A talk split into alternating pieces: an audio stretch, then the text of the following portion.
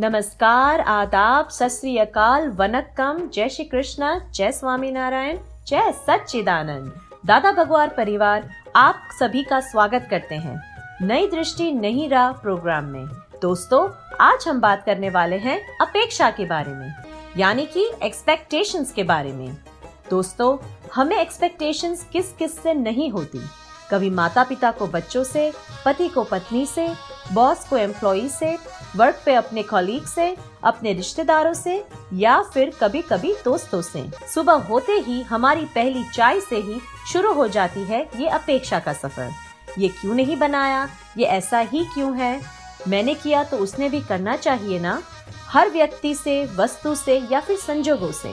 हमारी कुछ न कुछ अपेक्षा रहती ही है। तो क्या ये अपेक्षा करना ठीक है? आइए जानते हैं अपने आत्मज्ञानी पूज्य दीपक भाई से। फ़ाइल नंबर एक से अन्य फाइलों को बहुत अपेक्षा हो और फ़ाइल नंबर एक उसे 100 परसेंट पूरी नहीं कर पाए तो फ़ाइल नंबर एक को क्या करना चाहिए? कौन है अपेक्षा? किसके प्रति कौन लोग कर रहे हैं? सभी लोग जितने आसपास रहते हैं हस्बैंड है। रिलेशन में। हस्बैंड है। हाँ। सास ससुर है। हाँ। देवरानी जेठानी है। हाँ सभी को विचारों से तो अपेक्षा ज़्यादा ही हो जाती। उनकी अपेक्षा बहुत रहती है। हाँ, आप पूरी नहीं कर पाते नहीं कैसे कर पाएँगे? जैसे अभी एक समय में दो काम आया तो हमें सत्संग में जाना बहुत ज़रूरी है। और वहाँ पे उनके पास कुछ ज़रूरी काम है वहाँ पर नहीं जाना हुआ।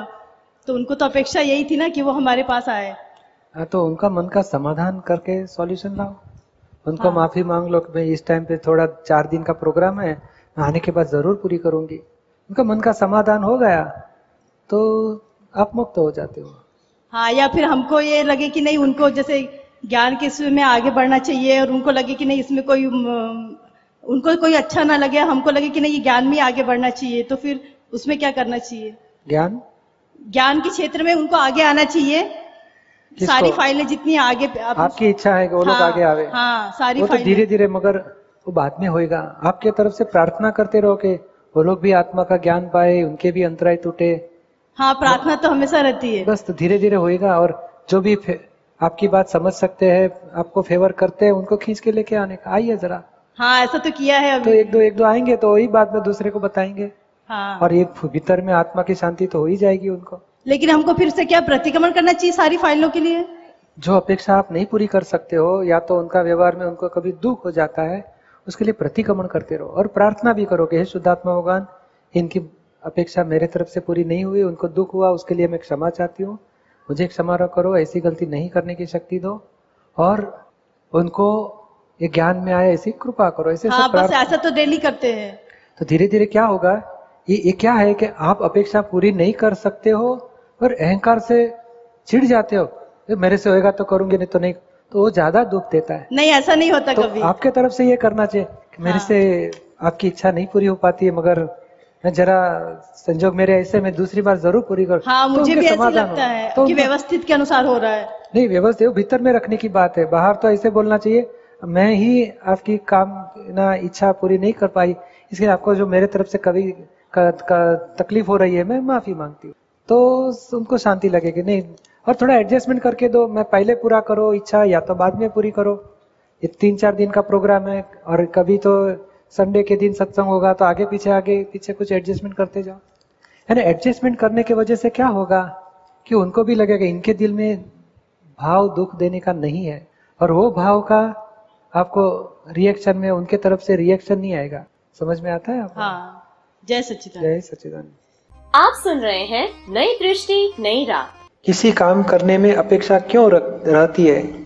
काम की अपेक्षा रखने में हरकत नहीं व्यक्ति के प्रति अपेक्षा मत रखो बहुत हो गया। काम की तो अपेक्षा रहेगी ही रहेगी कि भाई पॉजिटिव रिज़ल्ट के लिए अपेक्षा होती है। मगर आप इतना रखने का अपेक्षा रखो, मगर परिणाम एंड जब आ जाएगा एंड परिणाम तो एक्सेप्ट करो, हुआ सो व्यवस्थित। जैसे ग्लासवेयर है मेरे हाथ में, बचाने के लिए लास्ट मोमेंट तक प्रयत्न करो। गिर नहीं जाना चाहिए, फूट नहीं जाना चाहिए। फिर भी हो गया तो एक्सेप्ट करो, हुआ सो व्यवस्थित। समझ में आता है ना? यानी अपेक्षा जब पूरी नहीं होती है, तब द्वेष हो जाता है, या डिप्रेशन यानी दुख लग जाता है। तो उसका हम सॉल्यूशन कर दोगे, हुआ सुव्यवस्थित।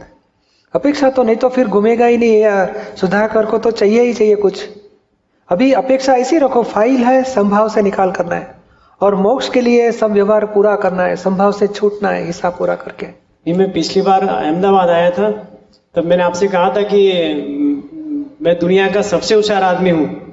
लेकिन फिर उसके बाद में मुझे अभी थोड़ा ये लगने लगा कि उसमें मुझे मेरे जो मेरे सेंटेंस बोले थे उसमें फोर्टी परसेंट मैं नीचे आ गया हूँ मेरा ईगो जो है फोर्टी परसेंट डाउन हो गया अभी। हाँ। तो फिर भी मेरे को मैं किसी का काम करता हूँ ना तो मुझे ये अपेक्षा रहती है कि ये मेरे कुछ काम आए अगली बार। और वो जब कुछ मेरे काम नहीं आता तो मुझे बहुत दुख होता है। नहीं मगर अभी जो अपेक्षा है ना जी। अभी आपको संसार में आगे बढ़ना है या मोक्ष में जाना है फ़र्स्ट डिसाइड करो। मोक्ष में जाना। तो यहाँ बीज बोओगे तो फिर फल भुगतने के लिए आना पड़ेगा। आपको आना है वापस? ना। वो आप उसका काम आप उसका काम क्यों करते हो? तो आपको वो सौदा ऑन द स्पॉट पूरा हो जाता है। आपने उसका काम किया आपको मान मिला बात खत्म हो गई। और फिर पेंडिंग कहाँ रखते हो कि मुझे वापस वो क्रेडिट करे मेरी तारीफ़ करे? वो तो एक्स्ट्रा आइटम हो गई। व्यापार समझ में आता है ना आपको? देखो आपने उसका काम किया उसने आपको सम्मानित किया कदर किया ऑन द स्पॉट पूरा हो गया। और और उससे भी आगे समझ लो कुछ भी सम्मानित नहीं करता है तारीफ़ नहीं करता है फिर भी आपकी इच्छा थी मुझे काम करना है। जी। तो आपकी इच्छा आपने पूरी की। जी। उसके ऊपर उपकार करते हो कि आपकी पीछा इच्छा पूरी करते हो? सचमुच तो उपकार करते ही नहीं आप अपना कर्म पूरा करते हो। जी। तो फिर उसके पास अपेक्षा रखने की कारण ही क्या है कि मेरे मेरी तारीफ़ करे? मैं यहाँ सत्संग में आया हूँ तो आप आपका आप मेरी तारीफ़ करे मेरा उपकार माने ऐसे मेरे अपेक्षा में रखो तो मेरी करेक्टनेस है क्या गलती है मेरी?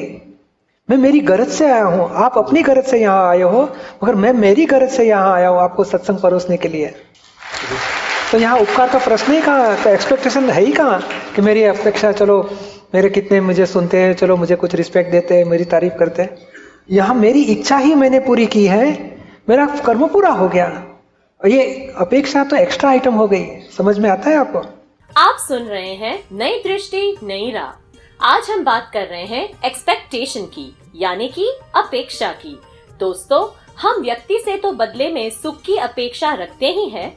क्या हम भगवान से भी अपेक्षा रखते हैं? क्या भगवान हमें हमारी मांगी हुई चीज़ देगा? या फिर कोई अनोखा तरीका है भगवान से प्रार्थना करने का? चलिए सुनते हैं हमारे अगले सेगमेंट में इसका उत्तर। जब मैं भगवान से प्रार्थना करता हूँ कि भगवान को प्रार्थना हाँ। कि जो कुछ दोगे उसे प्रसाद के रूप में स्वीकार करूँगा लेकिन जब फेवर में नहीं होता तो फिर वो गलत गलत ख्याल आती वो भगवान के बारे में ये ये वो तो उससे। नहीं क्या है? भगवान को प्रार्थना करते हो बहुत अच्छी बात है। पर भगवान के पास अपेक्षा मत रखो। भगवान को प्रार्थना करके मांगो इतनी शक्ति मुझे ऐसी शक्ति दो कि मैं ये व्यवहार को पूरा कर सकूँ। और नहीं हो पाया तो कर्म का फोर्स ज़्यादा था, हमारी शक्ति कम पड़ गई तो वापस भगवान के पास शक्ति मांगो। भगवान, आप तो अनंत शक्ति वाले, मुझे शक्ति दो। तो पाँच, दस बार ऐसी शक्ति मांगोगे तो धीरे धीरे आपको अनुभव में आएगा कि जो भी प्रॉब्लम्स आते हैं तो प्रॉब्लम धीरे धीरे हल भी हो जाते हैं। अभी हमारी अपेक्षा क्या है कि भगवान के पास जो हम शक्ति मांगते हैं, उसमें शक्ति कौन सी जगह पे मांगी, वो आपकी समझ में नहीं आता है। आपको ये हो जाता है कि मुझे सफलता मिले, ऐसी शक्ति दो।